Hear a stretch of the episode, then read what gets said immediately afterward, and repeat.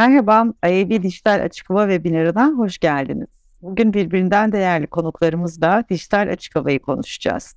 Sponsorumuz Avorion'a webinar tasarımımızda ve içeriğinde verdiği destekler için Açık Hava Reklamcılar Vakfı Arvaka ve tüm konuklarımıza katılımları ve destekleri için teşekkürlerimizi sunmak isteriz. İlk konuğumuz Grupem Head of Out of Home, Nezahat Özdemir. Kendisinin 15 dakikalık bir sunumu olacak ve sunumda bizlerle globalde ve Türkiye'de dijital açık havanın durumu hakkında genel bilgiler paylaşacak. Günaydın, selam Emir nasılsın? Günaydın, çok iyiyim Nezahat, hoş geldin. Heyecanla sunumunu bekliyoruz. Ee, ekran senin, iyi yayınlar. Evet, yeni bir haftaya böyle girmek çok keyifli, çok eğlenceli. Ee, herkese öncelikle iyi haftalar diliyorum.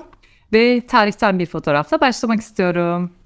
Bu fotoğraf beni etkili bir görünce 1960'lardan bir kare bu. Ee, görünce mutlaka sana eklemek istedim. 1960'larda da Türkiye'de açık hava aslında çok etkin ve efektif kullanılıyormuş. O zaman imkanlarıyla gerek duvar boyama gerek çırpı panosu bir de bence şu ünite çok ilginç polisin içinde durduğu. Bu ünite de reklam alanı olarak kullanılıyormuş. Bu ünitenin adı bu arada Zıvana'ymış.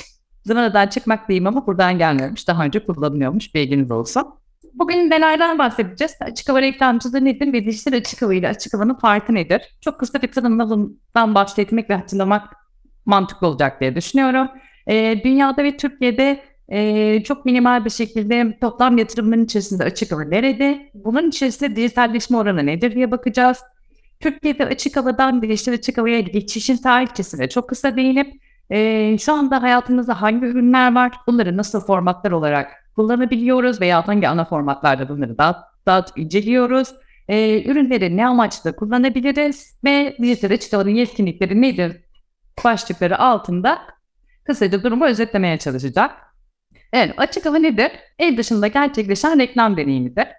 Kapınızdan çıktığınız anda e, gördüğünüz, iletişim haline geçtiğiniz billboardlar, geldiler, duraklar, afişler, işte megalightlar, otobüslerin üzerinde gördüğünüz üniteler, veya bir alışveriş merkezine gittiğinizde oradaki tuvalette ayna üzerinde gördüğünüz bir sticker'a kadar hepsi açık hava ürünleridir.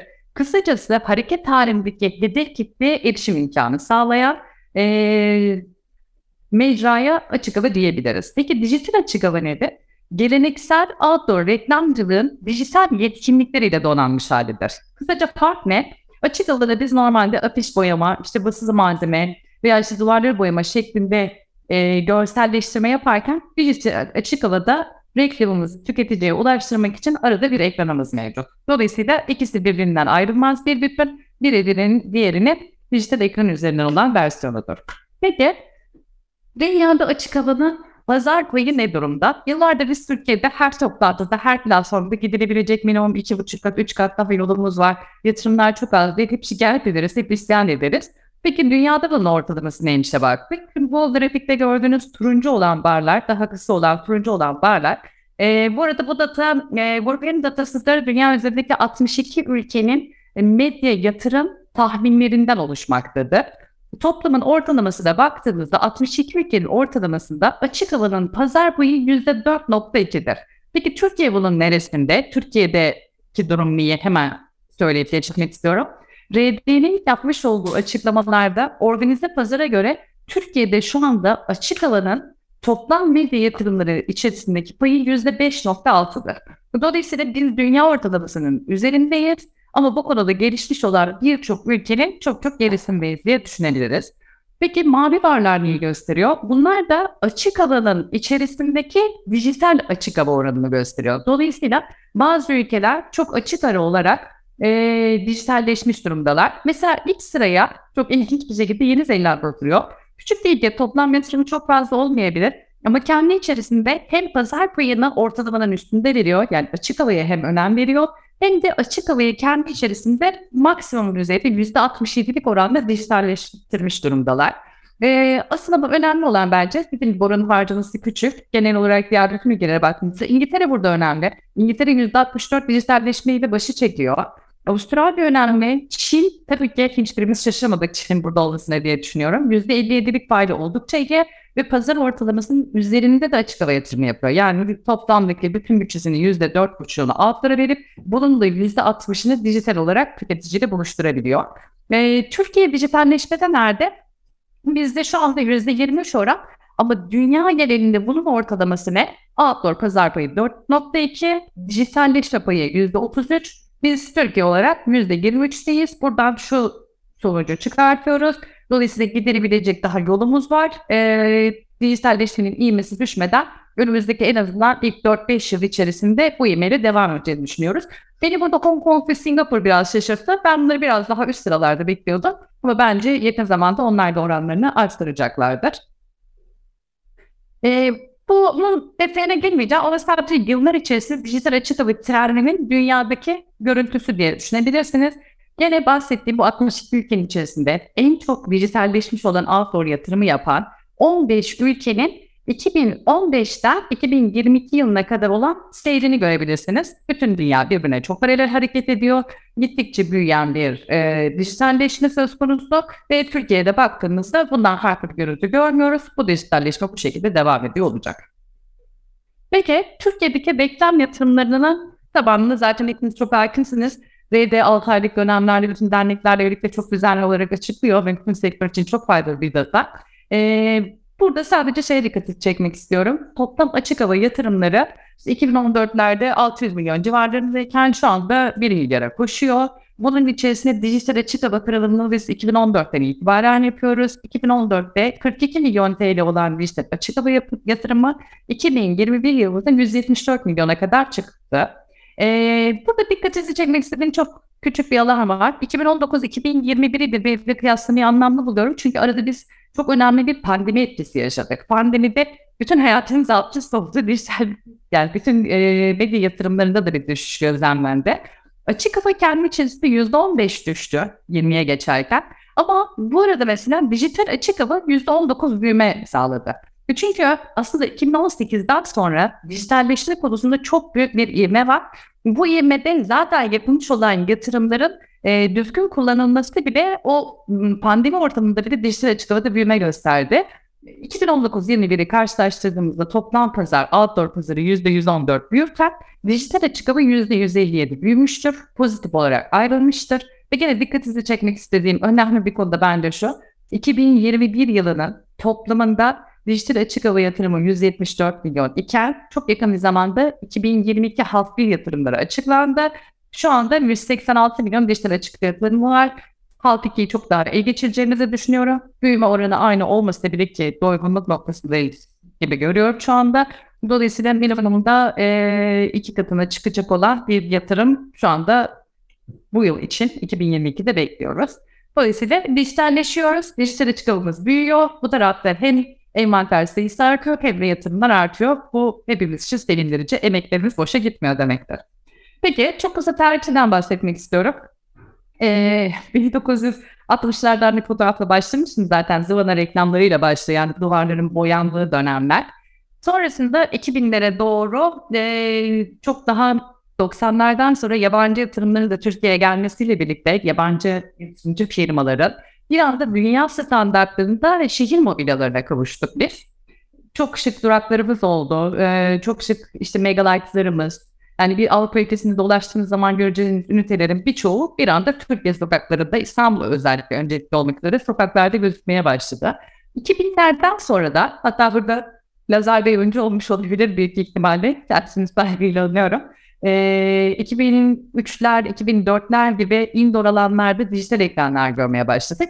Ama burada açık hava böyle seyrederken aslında normalde iletişim anlamında neler oluyordu ve açık havanın neresinde diye bakmak daha anlamlı olacak diye düşünüyorum. Mesela Türkiye'de ilk televizyon yayını yani ilk ekranla karşılaşmamız bizim halk olarak 1968 yılı. Dolayısıyla 1960'larda sokaklarda duvarları boyarken, işte zıvanalara reklam bildirirken evlerde de yeni yeni televizyon ekranı görmeye başladık zaten. İnternetle tanışmamız 1993, Mesela ilk cep telefonu görüşmesini ne kadar önemli bilmiyorum sizin için ama Tansu Süleyman Demirel yapmışlar. 94 yılında olmuş bu. 96'da akıllı telefonlar hayatımıza girmiş. E, 96'dan hemen sonrası zaten biz normal açık hava ünitelerinde konumlandırmaya başlayıp bu alanlardaki teknolojik gelişmeleri de sokaklarda insanlarla buluşturmaya başladı. 3G teknolojisinin gelmesiyle birlikte görüntülü bölüşme başladı 2009 yılında. E, ama 2000'lerin başlarında ben çok net hatırlıyorum. İlk mesela e, Taksim'de konumlandırılan işte CLP boyutundaki ürünlerde biz avatarımızda karşılıklı olarak dans edebiliyorduk. 2010'dan önce diye hatırlıyorum. Dolayısıyla teknolojiyi outdoor dünyası çok aslında yakından takip etti. Ee, ama 4.5G teknolojisiyle birlikte internet hızı 12 katına çıktıktan sonra tabii ki çok daha oyun alanımız büyüdü. Yani bütün dünyada, bütün dijital dünyada olduğu gibi biz de hızla açık havada çok daha renkli oyuncaklı işler yapabilir duruma geldik. E, bu konuda bütün bir dünyada bilgi akışı çok hızlı olduğu için şu anda Türkiye'deki firmalar yurt dışına adapte olmakta hiç zorlanmıyoruz. E, çok muhteşem startuplarımız var. Bu konuya çok kafa yoran insanlar var. Dolayısıyla bütün dünyayla birisi olan teknolojiyi bir anda alıp hayatımıza uyarlayabiliyoruz. Ee, bir de şey değinmek istiyorum. 2000'li yıllarda dijital ekranlar konuldu ama biz bunları ilk 10 yıl hatta ilk ekranların ömürleri bitene kadar kesinlikle doğru bir şekilde kullanamadık. Hani çözünürlüğü düşük olan ekranlarda gazetedeki ilanları yayınlamaya çalıştık. Dolayısıyla o yazılar okunmadı. Veya oraya özel bir içerik üretemedik. Gidip televizyon reklamımızdaki sitesi bile alt yazı olarak koyup bunları ekranlarda yayınladık. Dolayısıyla ilk başta mecra tarafı bir emek harcadı, yatırım yaptı ama reklamlar ve ajanslar olarak veya hani hızlıca adapte olamadık. İlk 5-10 yıl çok böyle efektif, doğru içeriklerle kullandığınız ben düşünüyorum. Ama şu anda bu konudaki bilinç düzeyiniz oldukça iyi bir noktaya geldi. 2018 sonrası ivmemiz çok arttı demiştim. Burada bir, birkaç sayı verip bunu alana dikkatinizi çekmek istiyorum. 2018'den hemen önce yaklaşık 11 tane outdoor ünitesi vardı. Yaklaşık 11-11 bin adet ekran hayatımızdaydı ve bu konuda da bize hizmet veren irili ufaklı 25 tane firma vardı çalışan. 2022'ye geldiğimizde ise şu anda 40'tan fazla ilde dişlere çıkıp ünitesiyle karşılaşabiliyoruz. Toplam ekran sayısı bu arada yani sayı açılıyor olabilirim ee, ama bizim listeleyip markalarımız için planlayabildiğimiz sektörün aşağı olduğu direkt e, ulaşılabilir envanter sayısı şu anda 27 binler civarında. E, yaklaşık 40 tane firmada bu konuda faaliyet gösteriyor. Dolayısıyla konuyu ülke olarak hepimiz birlikte önemsiyoruz. Peki şimdi adetler tarafına geçiyorum. Şu ana kadar yatırımlardan bahsettik genel olarak. Adet tarafına baktığımızda toplamda Türkiye'de 200 bin adede doğru koşan bir outdoor envanteri söz konusu. İşte bunun içerisinde bir bordlar, otobüs durakları, post parkamalar, panolar, aklınıza geçici tüm outdoor ünitelerini düşünün. Bunlar şu anda çok rahat e, gene listeleyebildiğimiz minimumda 170-180 binler diye düşünebilirsiniz. Bunun içerisinde dijital açık havadın payı %16 civarında. Biraz yuvarlak söylemem lazım sanıyorum. Tam birebir saymak, hesaplamak çok mümkün olmuyor. Ee, bunun içerisinde de teknolojik altyapısı uygun olan ve e, şu anda hep böyle piyasada program program diye konuştuğumuz ama şartlara bağlı daha teknolojik reklamlar yapmak değil. Bu tip verilere uygun, altyapı uygunluğu görebildiğimiz yaklaşık %12'lik bir e, dijital açık hava envanteri söz konusu. Peki dijital açık hava envanterlerine fecalarımız çok ciddi bütçeler harcıyorlar, çok ciddi emekler harcayıp Türkiye'de farklı farklı yerlere konumlandırıyorlar. Bunu nasıl yapıyorlar? Bunun coğrafi dağılımını inceledik. Yaklaşık burada 15-20 bin adet üniteyi harita üzerinde işaretledik. Bu gördüğünüz haritada şu anda renkli olan alanlarda dijital outdoor ülkelerine ulaşabiliyorsunuz. Kırmızı olarak gördüğünüz İstanbul, hemen arkasından Ankara ve İzmir her zaman olduğu gibi nüfus yoğunluğundan dolayı zaten başı çekiyor ve öncelikli olarak bu alanlarda yatırım başladı. Şu anda en çok adetteki üründe bu illerde mevcut. Olması çok normal. Bu arada şu bilgi bence önemli e, Avrupa Birliği'nin bir 27 tane ülkeden 20'sinin nüfusundan daha fazla sayıda insan şu anda İstanbul'da ikamet etmekte. Dolayısıyla bu kadar yoğun bir nüfusa erişmek için bu kadar fazla ürün yatırımı yapılması da çok normal. Genel olarak sadece fikir vermesi açısından bu ülkeyi de sizlerle paylaşmak istedim. E, gördüğünüz gibi birçok ilde Türkiye'nin büyük bir kısmına dijital açık hava üniteleriyle ulaşabiliyoruz. Peki dijital açık hava ünitelerini herhangi bir mecra bu yatırımı yapıp e, yerleştirirken, bir lokasyon seçerken neye dikkat ediyor? Sonuçta pahalı bir ürün. Yani yurt dışından dolar maliyetiyle getirdikleri ve oldukça emek isteyen bir ürün.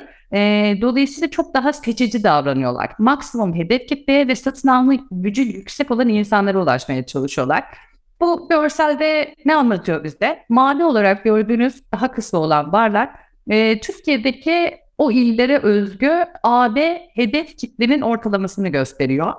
Şey ise yanındaki daha yüksek olanlar ise dijital açık hava ünitelerinin 1 kilometre çevrelerini işaretledi. Bu 1 kilometre çevresinde yer alan e, yerleşik nüfusa göre yalnız bu data. Yerleşik nüfustaki hedef kitlenin AB oranını gösteriyor. Gördüğünüz gibi oldukça pozitif bir şekilde ayrılıyor. Ki bunun içerisinde birçok ulaşım mecrası da var.